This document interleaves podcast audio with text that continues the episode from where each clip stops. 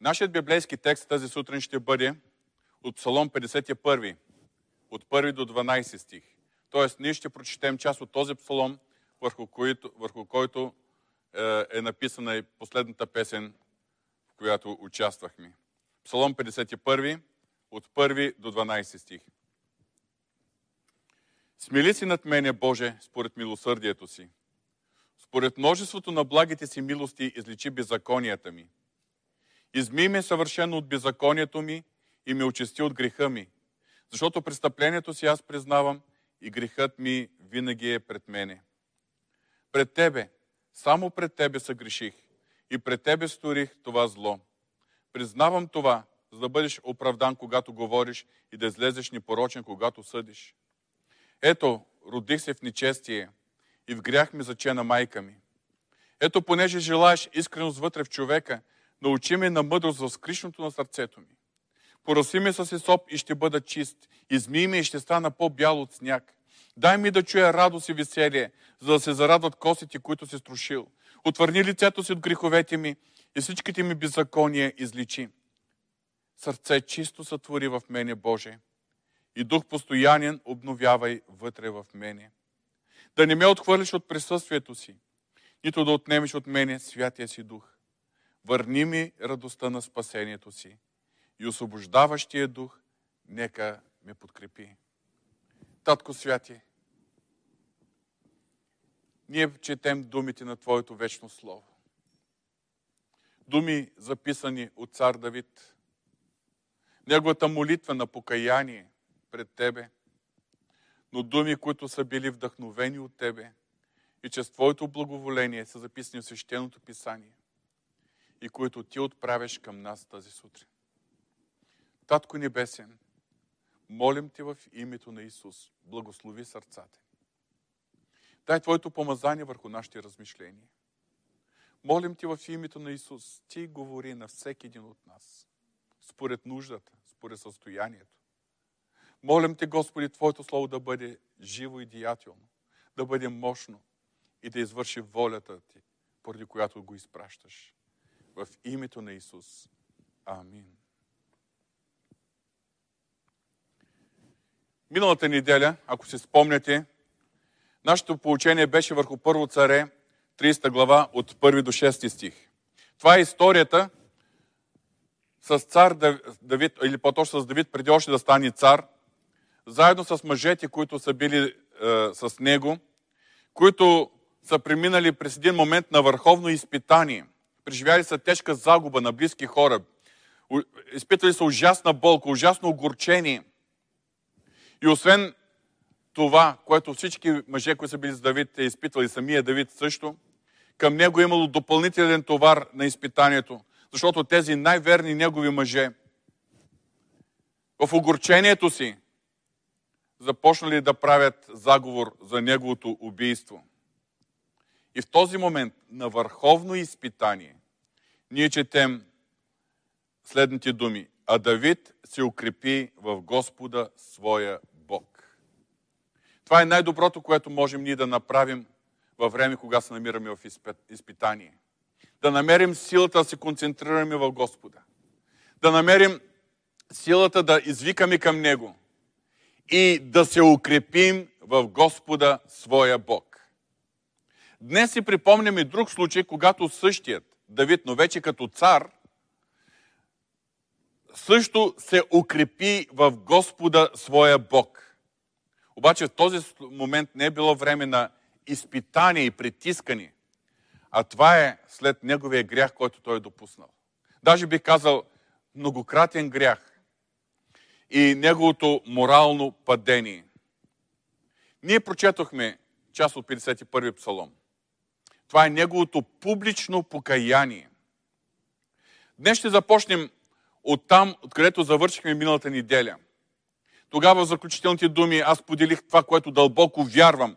Аз вярвам, че Бог е допуснал настояща световна криза с коронавируса и последващите економически последствия с цел ние, вярващите, ние, хората от света, преминаваме през едно тежко изпитание. И Бог има цел, поради която го е допуснал. Но също така аз съм абсолютно убеден, че Божията най-голяма цел в това изпитание сме, самия ние, сме самите ние, вярващите. Божията най-голяма цел е нашето очистване. Нашето завършване към първата любов, към първата ревност към Него. Нашата подготовка за скорошната ни среща с Него. Бог ни прикарва през това изпитание, за да може да се хванем по-здраво за Него, да се смиряваме пред Него, да се себе изпитваме, да преминаваме, когато е необходимо през покаяние, да се молим за Неговата благодат, за да бъдем очистени дори от тези неща, които в нормални условия ние не ги считаме като нещо нередно или нещо е, мръсно. Бог чрез това изпитание ни предупреждава, че Исус Христос ще дойде много скоро, за да вземе своята невяста. Но отново искам да повторя. Да, на небето ще има велика сватбена вечеря. Ще се състои сватбата на агнето. Неговата невяста ще бъде там. В Откровено Йоанна четем, неговата невяста се е подготвила. Но сега е времето за подготовката. И невястата, която Исус Христос ще вземе, тя ще бъде чиста, свята, без петно или бръчка или друго такова нещо. Ние сме тази невяста. Всеки един от нас е част от тази невяста. Това означава, че за да бъдем готови за срещата с Исус Христос, когато се чуе глас на Архангел и Божия тръба, когато в миг на око мъртви Христос ще възкръснат, а живите ще бъдат изменени и взети да посрещнем заедно Исус Христос там на облаците. В този момент ще бъде взет този, който отговаря на тези условия. Чист свят, без петно или бръчка или друго, друго такова нещо. И точно за това, понеже вярваме, че времето е кратко, а нуждата за нашата подготовка е много голяма, затова днес ще говорим за покаянието. Нашата тема е сърце чисто сътвори в мене Боже. Но нашият предмет, върху който ще размишляваме, ще бъде предмета за покаянието. Няма да може да го покрием изцяло. Това е много дълбока тема. Много обширно засегната в свещеното писание. Но искам да ви призная нещо лично. Пристъпвам към тази тема с известна доза страх. Страх да ни би да бъда разбран неправилно. От доста време имам това подбуждение да говоря по този въпрос. Но винаги като че ли имало в мене едно такова притеснение, че започна, ако започна да говоря по този въпрос, за покаянието, тази тема задължително включва в себе си известна доза изобличение. А изобличението понякога може да се приеме и като осъждение, когато особено по неправилен начин се представи или по неправилен начин се възприема. Никой от нас не, не желая да слуша на такава тема, при която да бъде, да се чувства осъден, да му се вменява някаква вина. Затова още от самото начало искам да ви кажа, скъпи брати и сестри, аз днес не осъждам никого.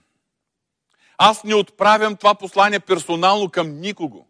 Нямам в съзнанието си нито един, към който да кажа, за него ще говоря днеска. Или по-точно, имам един, за който със сигурност знае, че се отнася това послание. И това е този, който се е изправил пред вас и ви говори тази сутрин. Като аз зная, че аз се нуждая да изпитвам себе си и да преминавам през покаянието.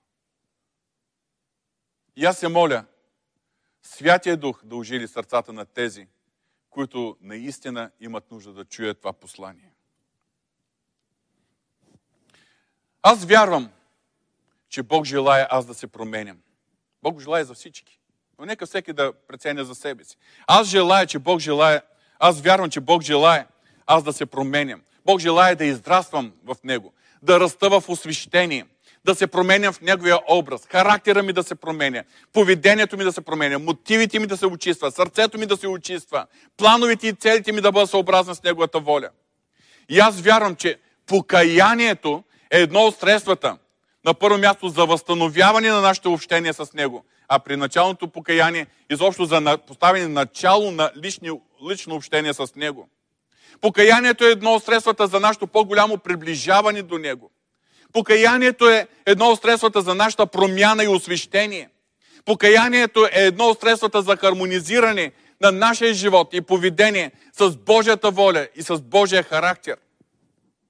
Какво представлява покаянието? Кога и защо е необходимо човек да преминава през покаяние. Нека най-напред да посоча много малък брой от хилядите и хилядите текстови в Божието Слово, свързани с покаянието. Ще започна с думите на Исус Христос в деня, или по-точно в вечерта, след Неговото възкресение, когато за първи път се е явил на своите ученици в онази горна стая. Лука 24 глава 46 и 47 стих. И, и им каза, така е писано, че Христос трябва да пострада и да възкръсне от мъртвите на третия ден. И че трябва да се проповядва в Неговото име какво? Трябва да се проповядва в Неговото име покаяние и прощение на греховете между всички народи, като се започне от Иерусалим. На Педесятница, когато апостол Петър е проповядал на събралите се юдеи, тогава те ожили в сърцата са го попитали, какво да сторим и ние? И той им отговорил, втора глава Деянието на апостолите, 38 стихи. Покайте се и всеки от вас нека се кръсти в името на Исус Христос за прощение на греховете ви и ще приемете този дар Святия Дух. Първото нещо, кое е? Покайте се. По-късно същият апостол Петър, след изцелението на куция човек пред храма, Деянието на апостолите, следващата глава, 3 глава, 19-20 стих. Затова покайте се и се обърнете, за да се заличат греховете ви и така да дойдат освежителни времена от лицето на Господа и Той да ви изпрати определение за вас Исус Христос. Това са думи, които апостол Петър говори на юдеите, които са събрали там в храма, благодарение на това чудо. Апостол Павел, когато е застанал на Ариопага в Атина, този път пред езичници, и то идолопоклонници, и то такива, които не познават Богът на Авраам, Исак и Яков, а въобще не, не познават и неговия промисъл, че Исус Христос на, на тях апостол Павел им говорил тези думи. Деяните на апостолите 17 глава 30 и 31 стих. А Бог, без да държи времена, сметка за времената на невежеството, сега заповядва на всички човеци навсякъде да се покаят. Защото е назначил ден, когато ще съди света справедливо чрез човека, когато е определил, за което е дал уверение на всички, като го е възкрасил от мъртвите. В Деяните на апостолите, 20 глава пък, е описана историята, когато апостол Павел е минал през Милит и там се е срещнал с презвителите от Ефес. И там той е изрекал едни прощални думи, понеже той е знаел, че ще бъде арестуван, предупреден от Бога. Предупредил ги е, че повече няма да се видят. И в тези прощални думи, той, давайки известен отчет на, на за това, което е направил, за неговото служение пред презвитерите, пред водачите в Милит и в Ефес, той изрича тези думи в Деяните 20 глава 20 стих. Как не се въздържах да ви изявя всичко, което е било полезно да ви поучавам и публично и по къщите, като проповядвах на юдеи и на гърци покаяние спрямо Бога и вяра спрямо нашия Господ Исус Христос. Ето това е благовестието, което всеки, който не познава Господа, трябва да чуе. Че Бог очаква, за да бъде човек спасен, покаяние спрямо Бога и вяра спрямо нашия Господ Исус Христос. Какво представлява покаянието? В Стария завет думата покаяние или разкаяние се обозначава с две еврейски думи. Първата е нахам, която буквално означава съжалявам, променям мисленето си, променям мнението си. Втората е шув, която се превежда като обръщам се и завръщам се. В Новия Завет също се използват две думи – метаноио и метамеломай. И двете имат едно и също значение. Променям мисленето си, променям мнението си, разкаивам се, съжалявам. Задължителният резултат на покаянието е промяна на мнението, на мисленето. Това е промяната, нашата промяна и изоставянето на това, за което се покайваме. Ако трябва да дам една иллюстрация, една нагледна, да добием една нагледна представа какво представлява покаянието, аз ще използвам притчата, която Исус Христос е казал за блудния син. Тя е записана в Лука 15 глава от 11 до 30 стих. Вярвам, че всички добре я познаваме. Историята е следната. Блудният син, или по-малкият син в едно семейство, поискал дела от наследството си и напуснал бащиния си дом. И напускайки бащиния дом, отивайки с тези много пари в чужда страна, за кратко време той е пропилял имота, този имот с разпуснатия си живот. И така постепенно, постепенно достигнал, достигнал до дъното и е бил наед от някакъв граждан на, на онази страна, за да се грижи за свинете му. Словото Божие ни казва, че до толкова е изпаднал, че е бил благодарен, ако е възможно, да се храни с храната за свинете, но и това му е било забранено. Почертавам, в юдейския контекст свинете са нечисти животни. Човек да се грижи за свине и то да бъде като слуга на един излишник в друга страна, това е най-голямото унижение, най-дълбокото дъно, до където може да достигне човек. И там, когато е бил на дъното, ние четем Лука 15 глава 17 стих надолу. И като дойде на себе си, каза, колко наемци на баща ми имат излишък от хляб, а пък аз умирам от глад. Покаянието винаги съдържа три елемента. Първият елемент, като дойде на себе си. Това е елементът на осъзнаването. И предният ден, даже и един час преди това, той си е бил в това окаяно състояние. Може би се е самосъжалявал. Обаче, идва момент, като че ли покривалото пада, като че ли човек проглежда, като че ли човек се осъзнава, като дойде на себе си, каза, колко наемници на баща ми имат излишък от хляб, а пък аз умирам от глад. Първият елемент на покаянието, това е осъзнаването. Когато човек осъзнае състоянието си, положението, в което се намира. Когато човек осъзнае, че е на дъното и че има нужда от промяна и че е възможна промяна. Вторият елемент след осъзнаването е решението. Ще стана да отида при баща си и ще му кажа, татко, съгреших против небето и пред тебе. Не съм достоен да се наричам твой син. Направи ме като един от наемниците си. Забележете, след осъзнаването идва решението. Обаче решението се взима в пълно смирение. Той не се е казал, ще стане, ще отида при баща си, защото там има достатъчно пари още, има достатъчно храна, има... аз съм негов син, няма начин да ни ме приеме. Но с пълно смирение ще стана, ще отида при баща си ще му кажа, татко, не съм достоен да се наричам твой син. Направи ме като един от слугител, като един от наемниците си. И третият елемент на покаянието, това е изпълнение на решението. Първият елемент е осъзнаването. Ще стане и ще отида при баща си. Вторият елемент е, т.е. осъзнаването, като дойде на себе си. Вторият елемент е решението. Ще стане и ще отида при баща си. И третият елемент и стана и отиде при баща си. Изпълнение на решението. Стана и отиде при баща си. И му, каз, му е казал, татко, съгреших против небето и пред тебе. Не съм вече достоен да се наричам твой син. Смирение, съкрушено сърце, признаване и изповядване на вината си. Не е отишъл пред него и не му е казал, татко, не се радваш, ще ме виждаш отново? Ето ме. С пълно смирение, с пълно съкрушаване на сърцето. И когато е, този блуден син така с смирение се е завърнал при баща си, ние знаем е, историята, която Исус Христос е разказал, че той е бил прият с голяма любов, с голяма радост от неговия баща посрещнал е не упрек, а пригръдка. Веднага е бил възстановен, е получил пръстена на семейството. Веднага е имало тържество, имало е радост, защото този син е бил загубен и се е намерил. Истинското покаяние означава обрат. Истинското покаяние не е само съжаление.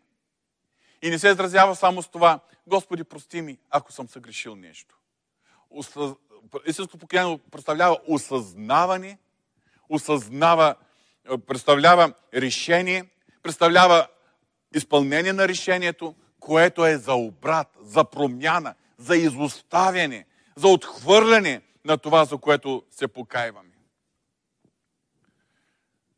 Първата среща с покаянието, когато един човек, с която един човек се среща, е когато човек идва първоначално при Бога.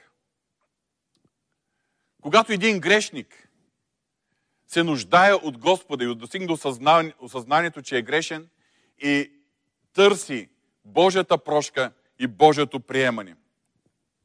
Накратко искам да ви споделя това, което говори Божието Слово за всеки човек, който е далеч от Господа. На първо място, всеки човек е грешен. Всеки човек се ражда с греховно естество и с невъзможност да не греши. Знае, че много хора, които не са просветени от Божието Слово, не биха се съгласили с, тази, с това изявление. Те могат би ще кажат, с какво съм се грешил? Че аз съм си нормален човек. Всички така правят. Аз съм почтен човек. Ни крада, ни лъжа, не съм убивал, плащам си данъците, всичко ми е наред. Обаче Божието Слово, поради това, че Бог е свят и критерият, който Той е поставил за праведност е твърде висок и е недостижим за човек с греховна природа като нашата. Затова Божието Слово съвсем ясно ни показва, че всички се грешиха и не заслужава да се прославят от Бога. Дори и тези хора, които считат себе си за благородни, почтенни, добри, убеден съм, че ако се замислят, ако наистина осъзнаят и дойдат на себе си, и те ще осъзнаят, че имало случаи, когато са нарушавали Божия закон. Имало случаи, когато не са се покланили на Бог, а са покланили на други богове и са нарушавали първата заповед. Имало случаи, когато са не са почитали баща си и майка си и не са им се покоряли, са нарушавали петата заповед. Имало е случаи, когато по един или друг начин може би са посегнали към нещо чуждо, или са изрекли лъжа, или нещо друго, или са пожелали нещо, което не е, не е тяхно и не им се полага. И така са нарушили поредните заповеди. И затова всеки човек е грешен. Грехът представлява нарушение на Божиите заповеди и наредби. А Божиите заповеди и наредби, това са моралните граници, които Бог е поставил около нас, които ние не трябва да пристъпваме, за да има хармония, за да има пълен мир и хармония в е, света на в този свят, в който живеем. Бог е поставил тези морални граници, които нямаме право да прескачаме. Обаче, за съжаление, всички сме ги прескачали. От друга страна, Божието Слово ни казва, че Бог е праведен съдия. Един ден всеки човек ще се изправи пред съдът на големият бял престол, ако все още не познава, ако никой не е познал Исус Христос и не е получил прощение на греховете. Заради своите грехове и престъпления, всеки човек заслужава справедлива присъда. А присъдата, която Господ дава за греха, понеже той е праведен съдя, това е смърт. Заплатата на греха е смърт. Вечната смърт. В ада, в пъкъла, в огненото езеро. Това са различни изрази, които описват това ужасно място на мъки, за което Божието Слово ни предупреждава, защото Бог не желая никой да попадне там, въпреки че милиони хора са се запътили и върват точно в тази посока. Когато един човек, който в греховете си, чуе благовестието и истината за човешката греховност, е възможно той да откликне по няколко различни начина.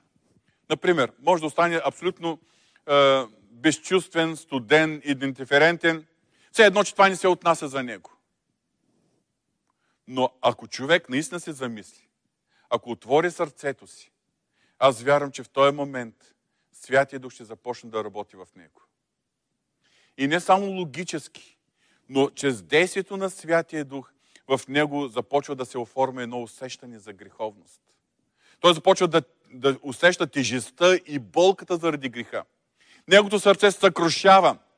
И в този момент единство, което той има нужда е да извика за помощ, да извика към Бога за прошка. И тук вече идва втората истина, която Божието Слово ни представя. Това е истината за изкупителната жертва на нашия Господ Исус Христос. Че Исус Христос е дошъл като Божий син, Бог от вечността, но въплатен в човешко естество. Живял е като нас, бил е изкушаван във всичко като нас, но никога не е извършил личен грях, но в крайна сметка е бил осъден и екзекутиран, разпънат на кръст, там на Голготския кръст И всичко това е за да плати цената за нашите грехове и престъпления. За може Неговата свята кръв да бъде изкупителната кръв, чрез която да има изкупление и прощение греховете е, за цялото човечество. Че там, понасяйки тези страдания и смърт, Исус Христос е понесъл наказанието, което се полага за всеки един от нас. Това много добре е описано в книгата пророк Исаия 53 глава. Аз ще прочета само стих 8. Чрез огнетителен съд беше грабнат. Пророк Исаия с пророчески си поглед вижда Исус Христос там разпънат на кръста. Чрез огнетителен съд беше грабнат. А кой от неговият род разсъждаваше, че беше изтръгнато сред земята на живите, поради престъплението на моя народ, върху който трябваше да падне ударът. Той беше отсечен сред земята на живите. Той понесе смърт. Заради моя народ, казва Господ. Заради цялото човечество. Заради всеки човек по-отделно, върху който трябваше да падне ударът. И причината за това е, че Бог толкова много ни обича. И че Той ни желая ние да наследим вечното осъждение. И Той знае, че нито един човек не би могъл със собствени сили да устои пред Неговия съд. Затова е промислил Исус Христос да понесе наказанието, полагащо се за всеки един от нас. Та да може след това, когато човек достигне до лично покаяние и повярва в Исус Христос, да бъде спасен. Всеки, който осъзнае своята греховност и застане пред Бога с смирение и каже, Господи, прости ми. И всеки, който повярва, че Исус Христос е понесъл наказанието за неговите лични грехове и престъпления, ще бъде спасен. Тук искам да се обърна към нас, вярващите, които имаме опит, които сме утвърдени във вярата, които благовестваме, които водим души до спасение. Понякога, когато ние работим, когато споделяме благовестието, има нужда да подпомогнем човека, на когото благовестваме. Да го подкрепим в неговото покаяние. Да го подкрепим в неговата вяра, като му говорим Божието Слово, като му споделим, като се молим за него. И понякога, защото за някои такива хора молитвата е нещо непознато. Това ще е първият път, когато застанат пред Бога и лично се обърнат към Него. Затова можем да ги водим в една такава молитва за покаяние. Но казвам, ние трябва да имаме чувствителност и добре да разбираме дали човекът е готов, дали покаянието е назряло в него. Защото не е редно да водим в молитва за покаяние човек, който самият не е достигнал до покаяние.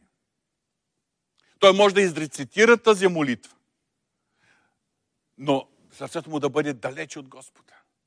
Далече от съкрушаването и от покаянието. Затова има толкова много хора, които са повтаряли поради някаква причина тази молитва за покаяние, без самите те да са се покаяли. Може би са били обявени от някого, че вече са спасени, но в действителност те не са спасени. Но когато човек е съкрушен, когато човек осъзнава своята греховност и в него има вик към Бога за прошка, а има и вяра в Исус Христос, в Неговата е, изкупителна жертва, тогава, в този момент, това е моментът на промяната, моментът на обращението. В този момент Бог прощава всичките му грехове и напълно оправдава този човек, който се е, повя... който се е покаял и е повярвал в Исус Христос. Бог го новоражда, като го прави ново създание в Исус Христос. Бог го осиновява. Той става дете на Бога, син, дъщеря на Бога. И от този момент започва да изгражда лични взаимоотношения със своя баща. Бог дава тази абсолютна надежда в сърцата ни за вечния живот. Да, ние не сме определени на съд, както всички, които е, отхвърлят благовестието. Ние сме определени за да бъдем в една във вечността с нашия Господ Исус Христос, след като приключи животът ни на тази земя. От този момент за всеки човек започва един нов живот. Живот в Исус Христос. Живот наследване на Исус Христос. Но тук искам да поставя и втория въпрос. Покаянието само за невярващите ли е, с цел да се обърнат към Бога и да бъдат спасени? Отговорът, възоснова на Божието Слово е не. Божието Слово призовава към покаяние. На първо място, в Стария завет, юдеите, които са неговият заветен народ. Народ, с който Бог изгражда взаимоотношение. В Новия завет, апела за покаянието към невярващите, за да повярват и да го последват, но също така и към вярващите, защото се случва отново да се грешат. За, за, да може животът им да бъде хармонизиран с Божия характер, с Божията воля, с Божия призив. Ние вече говорихме за покаянието на невярващият или на новите, които търсят Господа. Това е първоначалното покаяние, при което човек е, установява, започва своите лични взаимоотношения с Бога. Но сега ще поговорим за покаянието пък на вярващите. То е много близко и по много е, белен се прилича с покаянието на юдеите в Стария Завет. Но новото в, за нас в Новия Завет, това е наличието на Исус Христос и Неговата изкупителна жертва.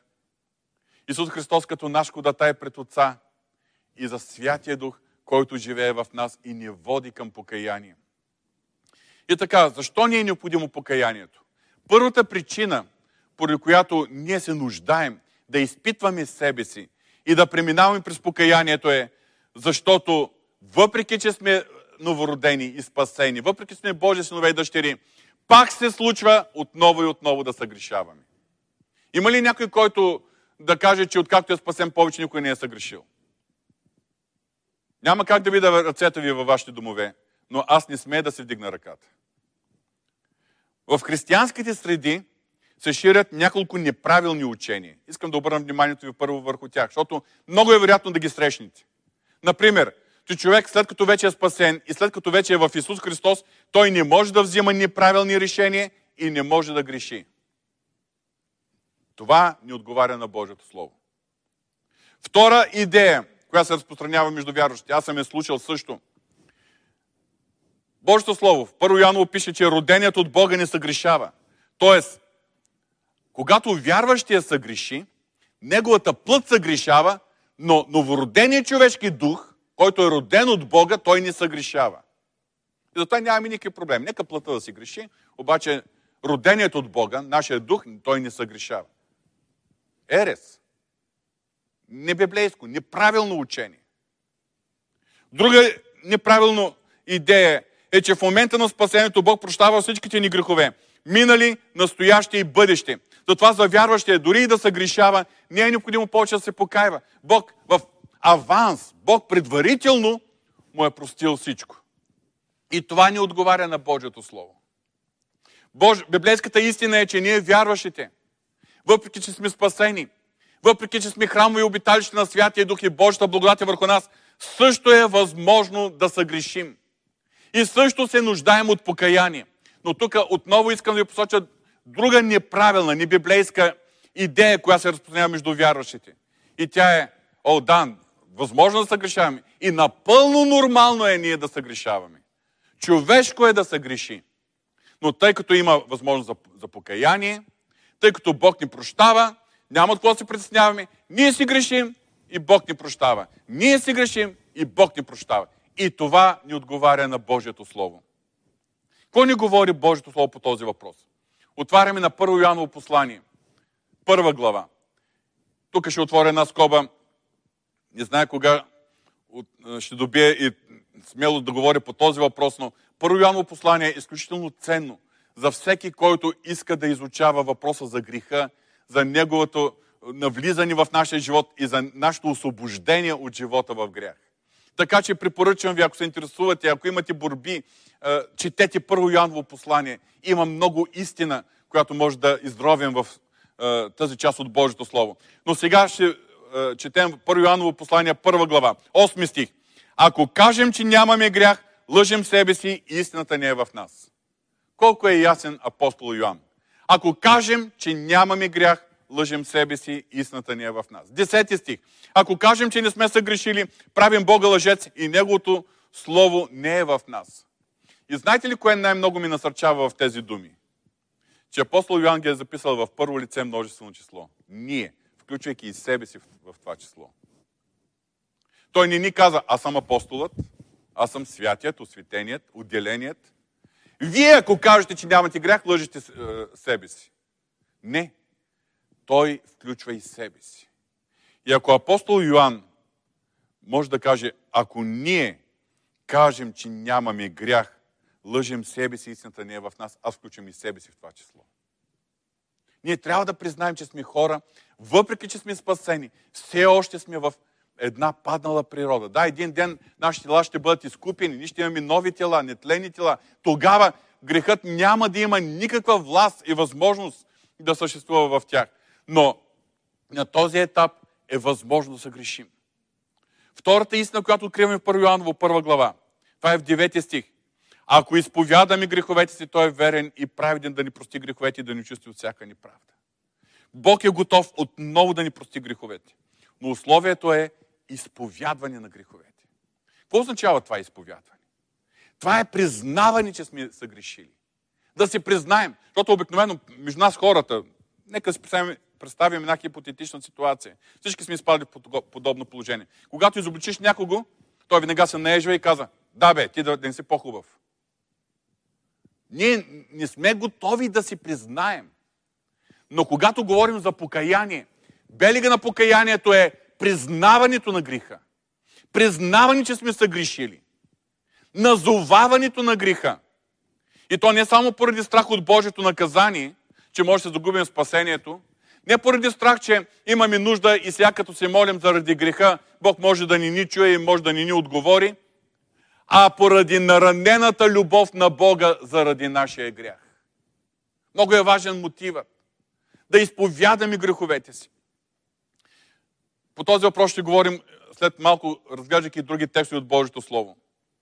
Но апостол Йоанн, почертавайки Божията готовност да ни прощава, веднага в следващия стих, който е 2 глава, първи стих, почертава една важна истина. Дечица мои, това ви пиша, за да не съгрешите. Тоест, това ви го пиша, за да не си мислите, че може спокойно да съгрешавате и Бог да ви прощава и пак да съгрешавате и пак Бог да ви прощава. Това ви го пиша, за да не съгрешите. Но ако съгреши някой, забележете, не пише като съгрешавате всеки ден. Но ако съгреши някой, имаме ходатай пред Отца, Исус Христос праведния. Това означава, че нормално за новородения човек грехът да бъде нещо рядко, нещо е, е, нежелано, нещо неприемливо. Но все пак е възможно да паднем, възможно е да съгрешим. И ако съгреши някой, имаме ходатай пред Отца. Защото грехът е, би трябвало да бъде толкова рядко нещо в нашия живот. Защото в същото послание, само че накрая в 5 глава 18 стих, ние четем, знаем, че всеки, който е роден от Бога, не съгрешава. Някой ще каже, оп, противоречие първа глава пише, ако кажем, че нямаме грях, лъжим себе си. А в пета глава пише, знаем, че всеки, който е роден от Бога, не съгрешава. Тук текста, ако трябва буквално да го преведем от гръцки, е, носи следното значение. Всеки роден от Бога не съгрешава своеволно, не съгрешава съзнателно, не съгрешава предумишлено. И продължава. Но онзи, който се родил от Бога, пази себе си и лукавият не се докосва до него. Една от характеристиките на всеки новороден човек е не, че е безгрешен, а че пази себе си. И когато пази себе си, лукавият не се докосва до него. Ако не се пазим, тогава лукавият ще се докосва. Не само ще се докосва, а и ще се намърда. Ще, има, се стреми да има контрол върху нас. Ще се стреми да влияе в нашия живот. Но ако ние пазим себе си, лукавият не се докосва до него. И така, искам да ви посоча няколко библейски примера за покаяние, свързани с библейски текстове, но във връзка с това, което току-що казах, веднага искам да подчертая, че има проблем с някои вярващи. И този проблем е свободното им отношение към греха и към компромис. За тях грехът не е толкова грешен грехът не е толкова страшен. Грехът е нещо нормално. Част от ежедневието. Еми всички така правят. Еми аз не съм по-различен от всички останали. Това е резултат от закоравяването на сърцето. Закоравяването на сърцето ни води до една безчувственост към греха. Точно такова е било положението на цар Давид, когато е съгрешил с Вицавее. Не само, че е съгрешил, но за да прикрие своя грях, е наредил да убият нейния съпруг на бойното поле, за да може след това да я вземе за жена. Това е съдействие от страна на Давид. Да, той е мъжът по сърцето на Бога. Той е този, който се е стремил към Божието присъствие, който казва, че едно нещо е поискал да бъде в всеки ден непрекъснато в храма Господен, за да гледа привлекателността на своя Господ. Да, същия Давид в даден момент се оказал отдалечен от Бога, сърцето му изтинало, сърцето му закоравяло, сърцето му безчувствено и направил нещо, което вероятно много други хора правят. Особено царете. След време, когато той се опитвал да прикрие греха, да живее с това, което се е случило, дошло и Божието изобличение чрез пророк Натан. Когато Бог започна да говори, нещо се случва в човек. Точно в тогава той, припомните помните ли израза относно блудния син? Като дойде на себе си. Точно в този момент, когато пророк Натан изговорил това Божие слово от Бога към Давид, ти си този човек. Тогава той наистина е дошъл на себе си. Като че ли е прогледал. Като че ли пилената пред очите му е паднала. И той тогава е осъзнал какво в действителност е извършил. Тогава той е успял да види греха по начина, по който Бог го вижда. И точно това състояние, когато падне това покривало, когато Святия Дух започне да действа в сърцето на човека, когато човек вижда себе си, своя грях на фона на Божията святост и вижда греха по начин, по който Бог го вижда, а не се опита да го правдае според човешките представи, това е скръпта по Бога. Това е ражда истинското сърдечно покаяние. И това, което виждаме в 51-и псалом, с който започнахме, е, този псалом, който е, е, Давид е записал, не се е срамувал, че е цар и да потули неговото покаяние изобщо всичко, което се е случило. Записал го е и този псалом остава през вековете, целият свят да го чете. Но първото нещо, което виждаме е неговото съзнаване и признаване на извършените грехове. Те са поредица от няколко съгрешавания. Започвам от първи стих. Смели си над мене, Боже, според милосърдието си.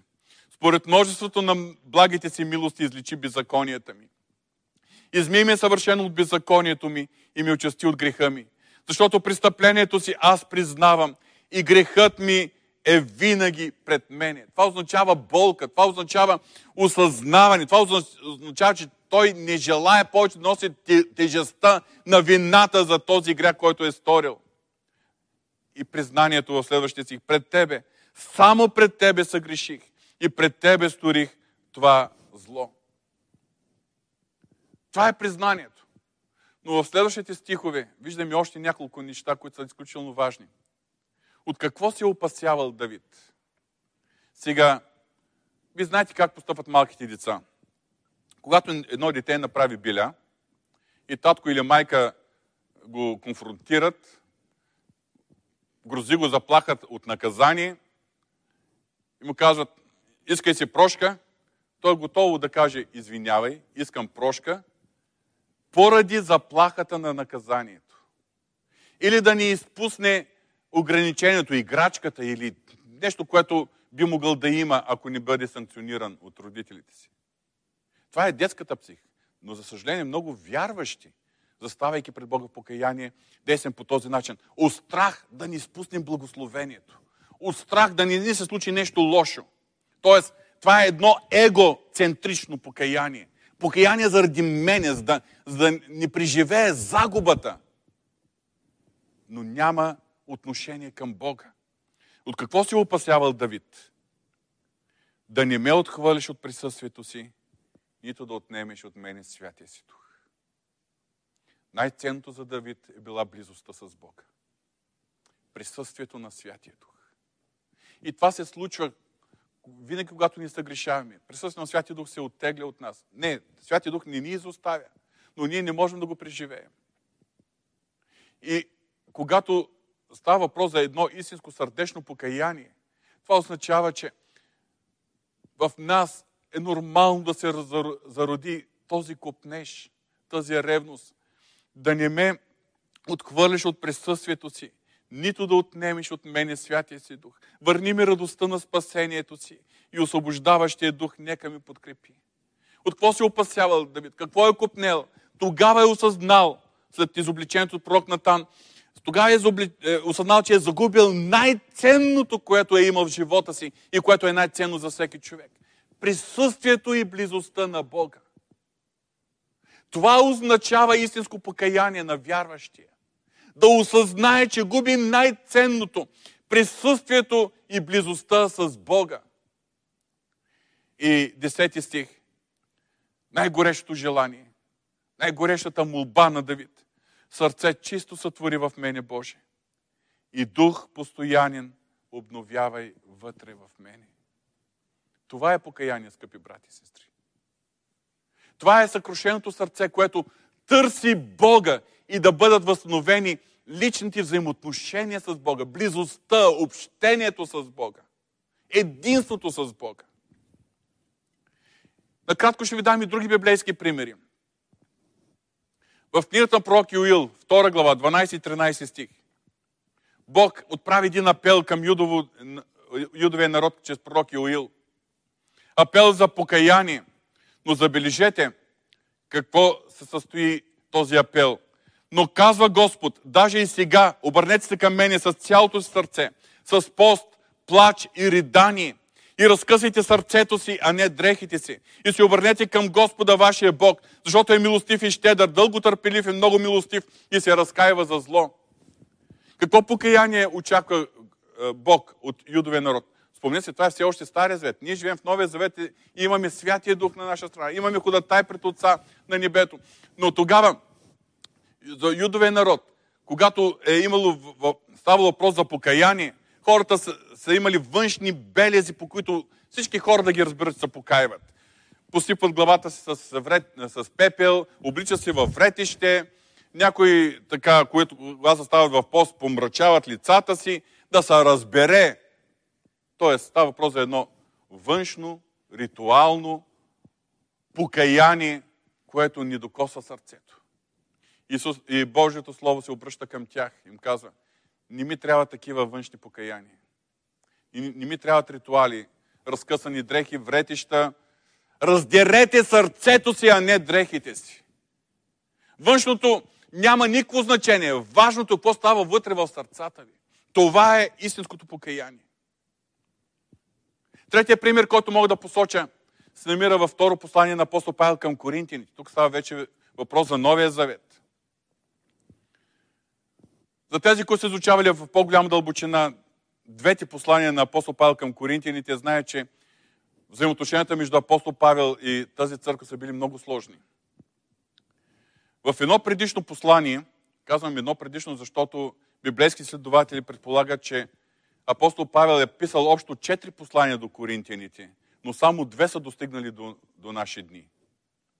И това, за което сега говоря, е едно от двете загубени послания.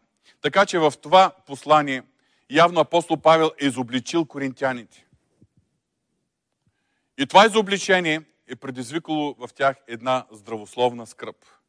И във 2 Коринтини 7 глава от 9 до 11 стих той пише следното. Сега се радвам не заради наскърбяването ви, а защото наскърбяването ви доведе до покаяние. Забележете, когато има изобличение, но съпроводено с помазанието и изобличителното действие на Святия Дух. Това предизвиква скръп, но това е здравословна скръп. Защото на скърбяването ви доведе до покаяние. Понеже скърбяхте по Бога, така че да не претърпите никаква вреда от нас. Защото скръпта по Бога докарва спасително покаяние, което ни причинява разкаяние, но светската скръп докарва смърт. Забележете, отново ще повторя 10 стих. Защото скръпта по Бога докарва спасително покаяние, което ни причинява разкаяние. Но светската скръп докарва смърт. Какъв е резултатът от това наскърбяване и от тяхното покаяние? Защото ето, това, че се наскърбихте по Бога, какво усърдие породи във вас? Какво се би очиствани? Какво негодование? Какъв страх? Какъв купнеж? Каква ревност? Какво наказание на злото? Забележете, скръпта по Бога докарваща спасително покаяние, предизвиква нещо в нас. Предизвиква стремеж да си би очиствани, негодование спрямо греха, страх, купнеж, ревност, усърдие и така нататък.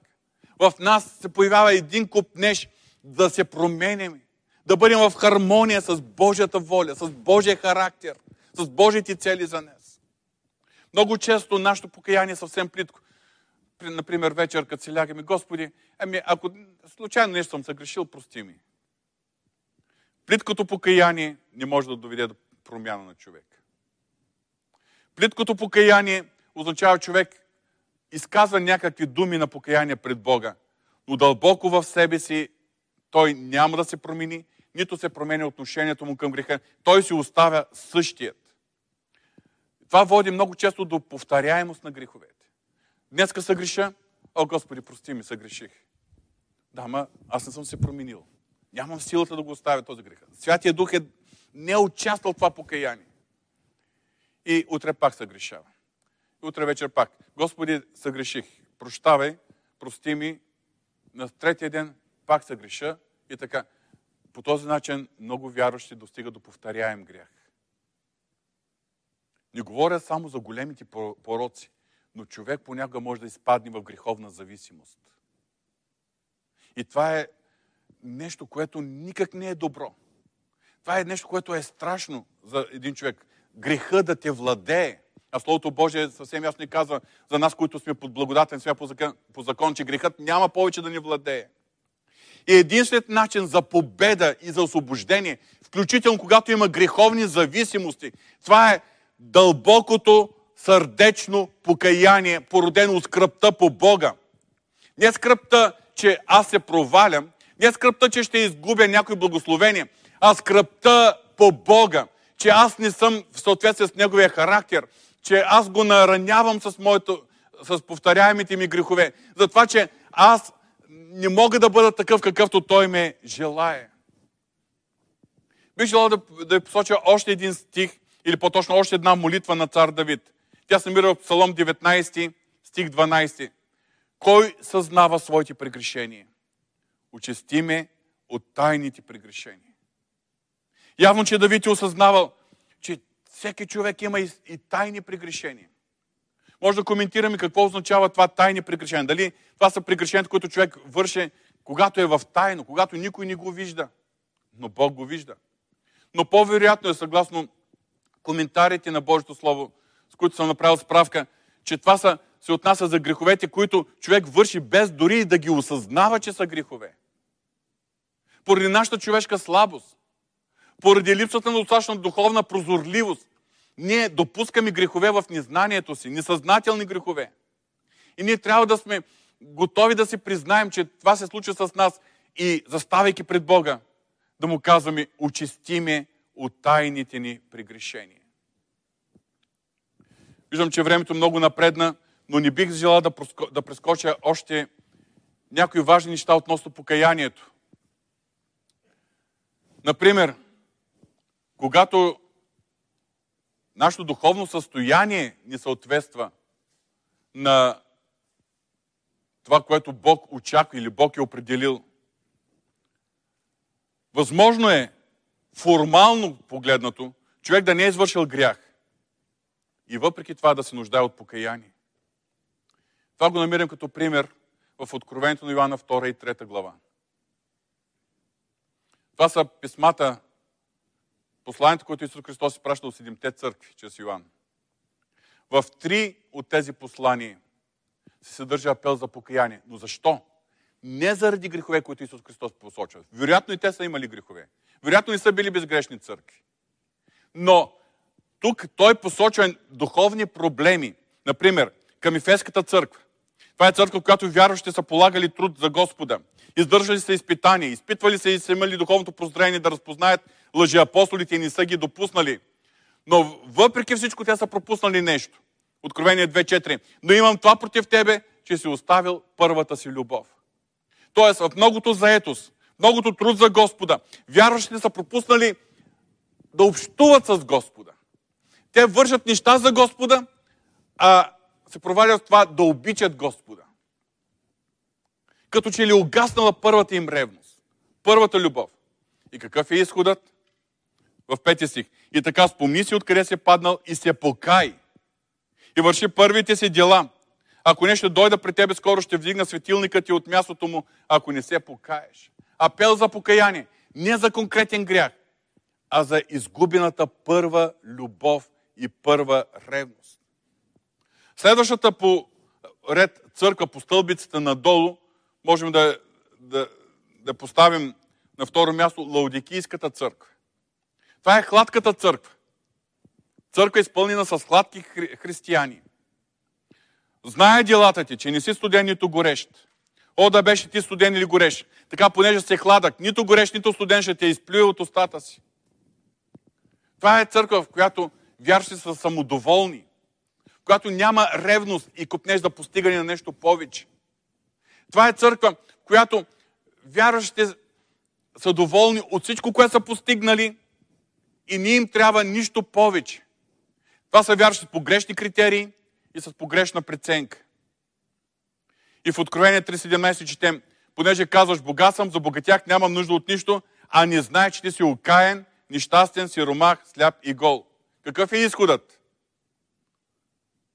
Онези, които обичам, аз ги заобличавам и наказвам. Затова бъди ревностен да се покаеш. На трето място, на най-низката позиция в тази стълбица надолу, бих поставил Сардиската църква. Знае твоите дела, че не им се жив, но всъщност си мъртъв. Това е църква, която има богослужение, литургии, провежда се обреди, церемонии, но всичко това служи за, за хората.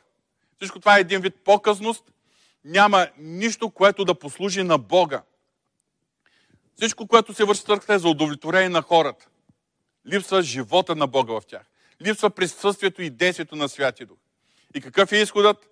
Затова помни, спомни как си приел и си чул и го пази и се покай. Какво означава това?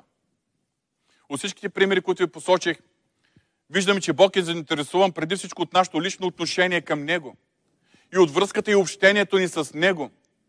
Общението, което ние поддържаме с Него.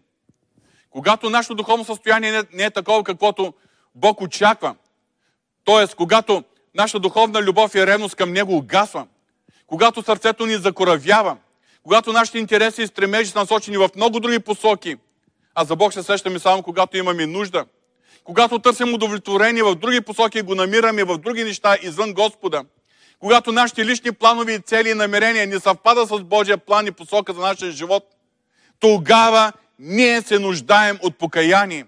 Покаяние, мотивирано от една скръп от Бога, която да съкруши сърцата ни, когато допуснем Святия Дух да освети това, което е в нас и когато виждам себе си на фона на Божията святост. И още един пример искам да ви посоча. Това е примерът на пророк Исаия. Всички знаем, че в младостта си, когато Бог го е призовал като пророк, той е имал едно изтъпление. Това е записано в Исаия 6 глава. В изтъпление, при което той е видял Божията слава.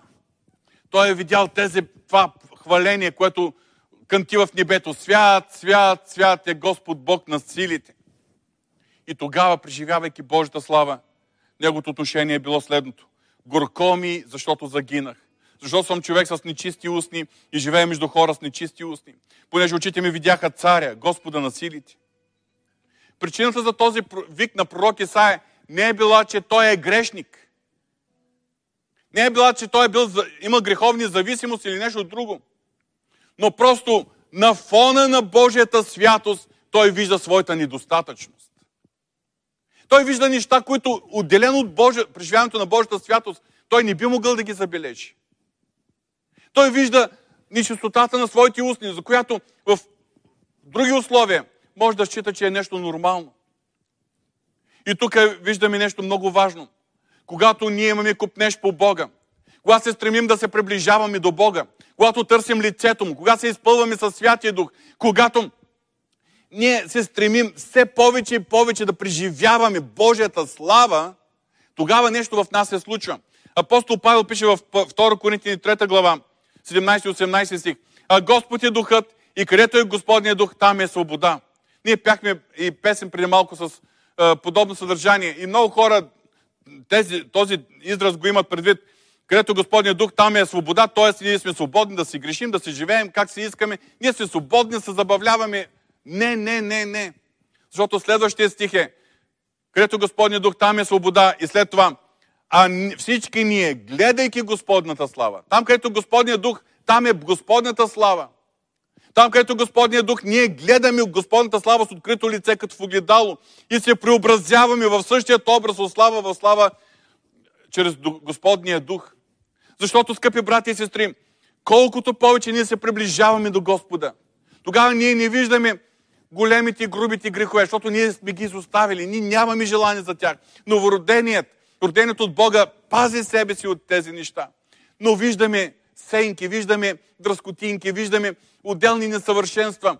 И колкото повече се приближаваме до Бога, толкова повече ние осъзнаваме недостатъчността си. Покайваме се пред Бога и по този начин Господ ни променя в своят образ от слава в слава. Точно това се е случило с коринтияните, за което апостол Павел пише. Защото това, че се наскърбихте по Бога, какво усърдие породи във вас, какво си би очиствани, какво негодование, какъв купнеж, каква ревност, какво наказание на злото. Скъпи брати и сестри, днес ще приключим до тук. Нямаме възможност да продължаваме по-нататък и да говорим за връзката между покаянието и освобождението от демоничните сили, или за покаянието от името на съгрешилия народ при ходатайствената молитва, както е била молитва на пророк Даниил или на Ниеми. Днес ние говорим за покаянието, свързано с нашия личен християнски живот и нашата лична връзка с Бога. Искам отново да подчертая. Покаянието е едно от средствата за започване или за възстановяване на нашето общение с Господа. За нашето по-голямо приближаване до Него. За нашата промяна и освещение. И за хармонизиране на цялостният наш живот и поведение с Божията воля и характер. Но всичко започва от началното покаяние.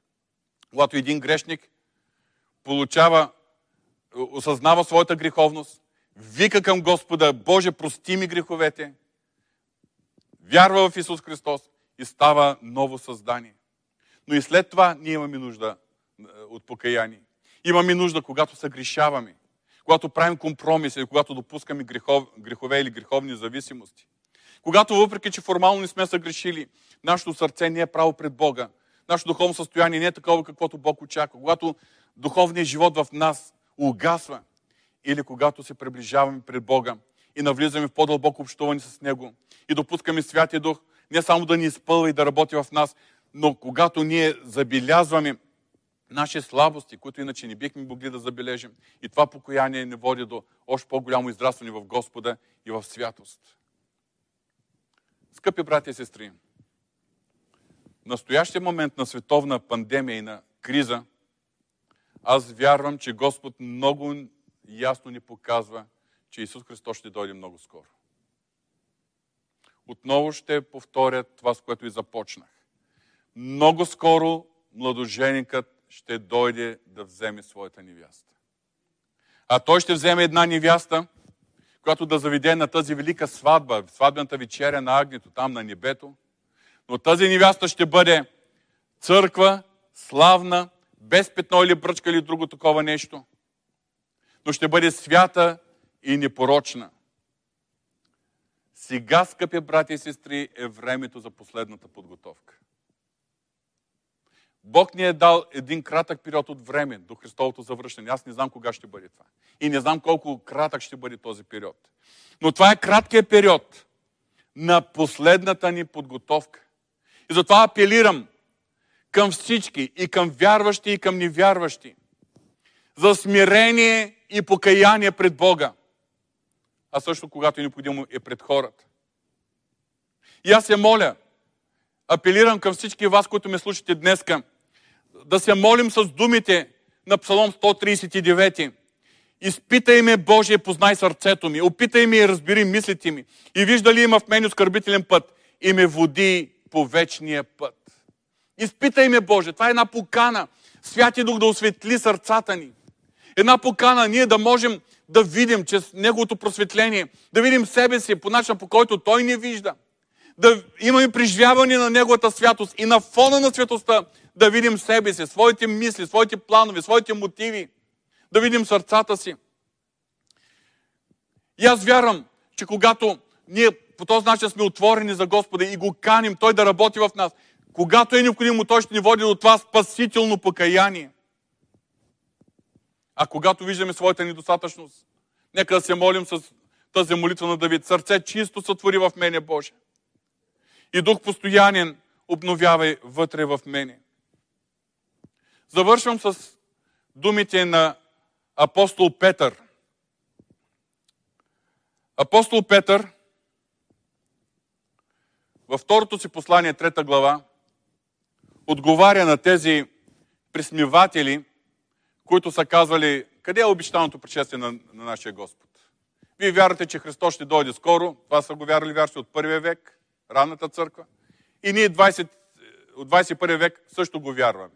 И много хора биха казали, еми те и ранните християни и през всички векове са го чакали и вие го чакате. Колкото те са го дочакали, толкова и вие ще го дочакате.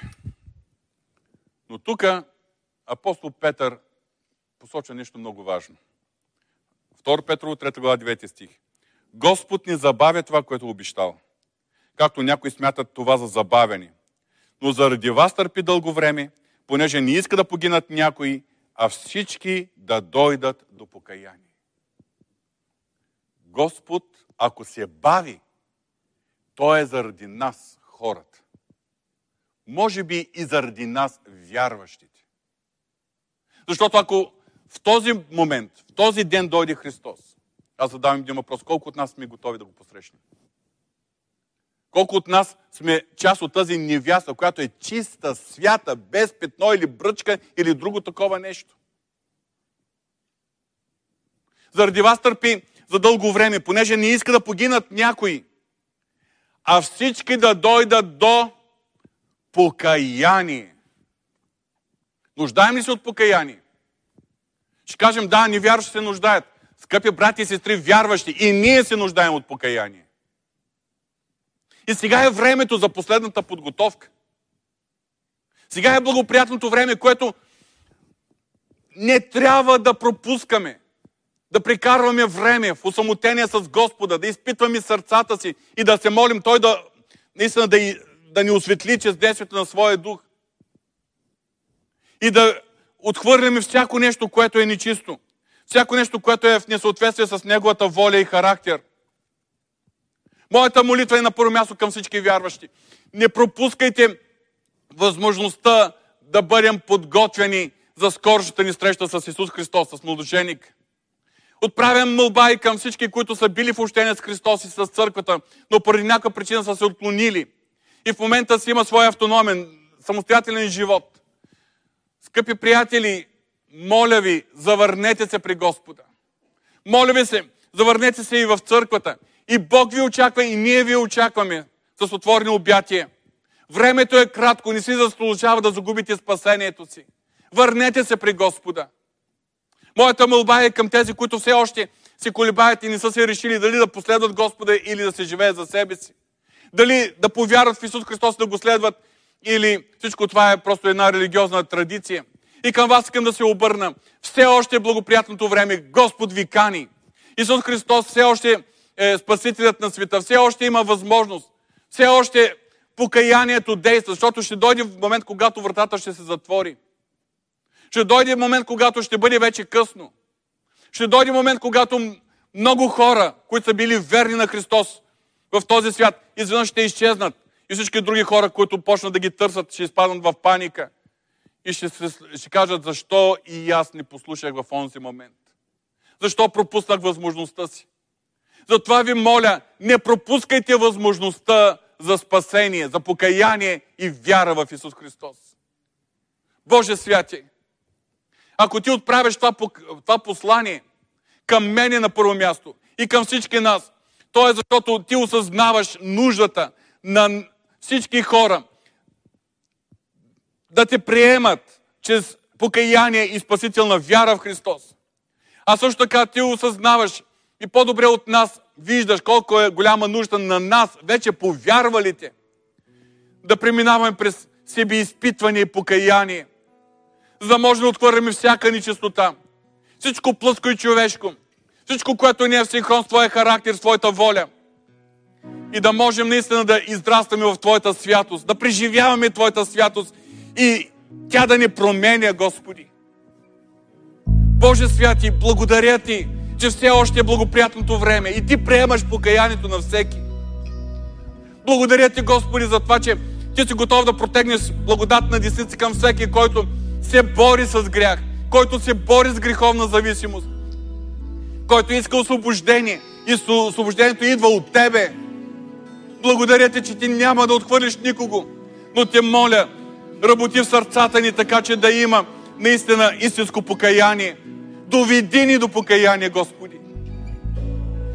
Боже святи, моля Те, действай изобличително.